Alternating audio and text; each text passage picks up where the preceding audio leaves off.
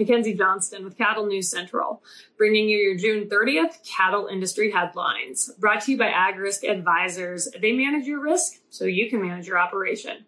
With the weather being so unstable, there is no better time to look into coverage for your feed crops. The annual forage deadline is right around the corner. With their state of the art technology and second to none customer service, you can be confident that your policy is in good hands. AgRisk Advisors, risks averted, legacies preserved. Drovers has reported since the announcement of the state of the art beef processing facility that is expected to be built near Rapid City, South Dakota, a lot of questions have surfaced. Many are questioning the availability of such a large number of cattle and bison. This processing facility is expected to uh, to kill 8,000 head per day. Others are questioning the availability of a sufficient labor force. This processing plant will require 2,400 individuals to keep the wheels turning. And then others are wondering where this labor force is going to be housed. Rapid City Councilman Ritchie Nordstrom told South Dakota Public Radio he isn't sure where the employees are going to come from and where they're going to live. Those same thoughts were echoed by City Councilman Pat Jones when he said Rapid already has an affordable housing shortage. The population of Rapid continues to grow faster, uh, faster than the market can replace housing. Additional concerns include uh, transportation, water use, and of course, odor. The 1 million square foot facility would be built in an industrial park just south of Rapid, and many are worried about heavy rail and truck traffic near their neighborhoods once this plant is up and going. Another concern is the unpleasant smells like those of the federal beef plant, which was closed after a 2002 fire at its central Rapid City location. But according to Megan Kingsbury, she is basically leading the way with getting this plant built. The proposed the proposed plant's environmental impact would be limited. Cattle would be held uh, would be would not they would not be held outside. They'd be held inside. Water would be recycled on site, and the plant would emit no odor thanks to methane capture technology. The advanced technology used in this plant uh, would reduce its environmental impact and allow it to run at a larger scale with fewer with fewer workers and better conditions. Kingsbury is hoping for construction to begin next year in 2023, and if all goes as planned, they will open their doors come 2026. This update is also sponsored by 4T Ag Insurance, your go-to contractor for ag insurance. Colt Tritt, he is the owner and operator of 4T Ag. He is a one-man show. He himself ranches, so he understands all the risks that go along with the livestock industry. If your operation is not already enrolled in PRF insurance, now would be a great time to reach out to 4T Ag and get enrolled.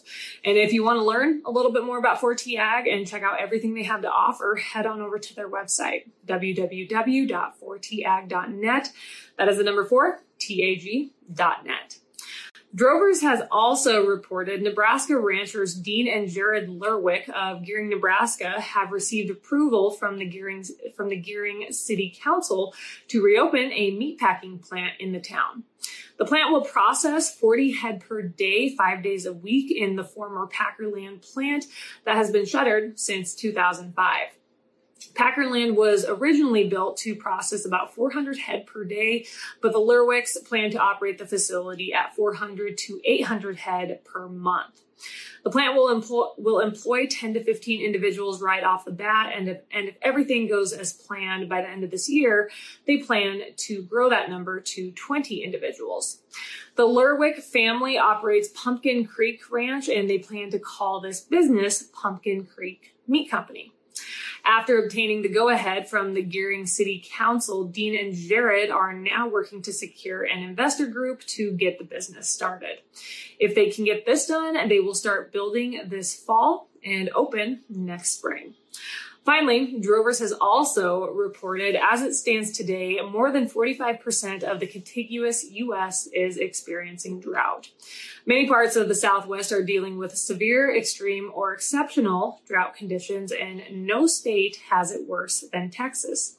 Texas is already setting records with more than 80% of the state facing drought con- conditions so far this year. Some are already making comparisons to the drought of 2011, saying this year could actually eclipse 2011 as the state's worst drought. 2011 was the driest year on record for Texas, causing an estimated $7.62 billion loss for livestock and crops. That is all I have for you guys this morning. That is all I have for you guys this week. I hope you all have had a great week. I hope you guys have stayed cool. It was a miserable day here on Wednesday. I think the winds blew up to 40 mile an hour wind and it got up to 101 degrees. And I'm starting to count down the days until winter.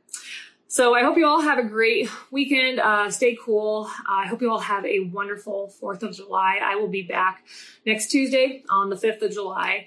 Um, but the 4th of July, make sure you slow down and remember how great it is to live in this uh, wonderful nation.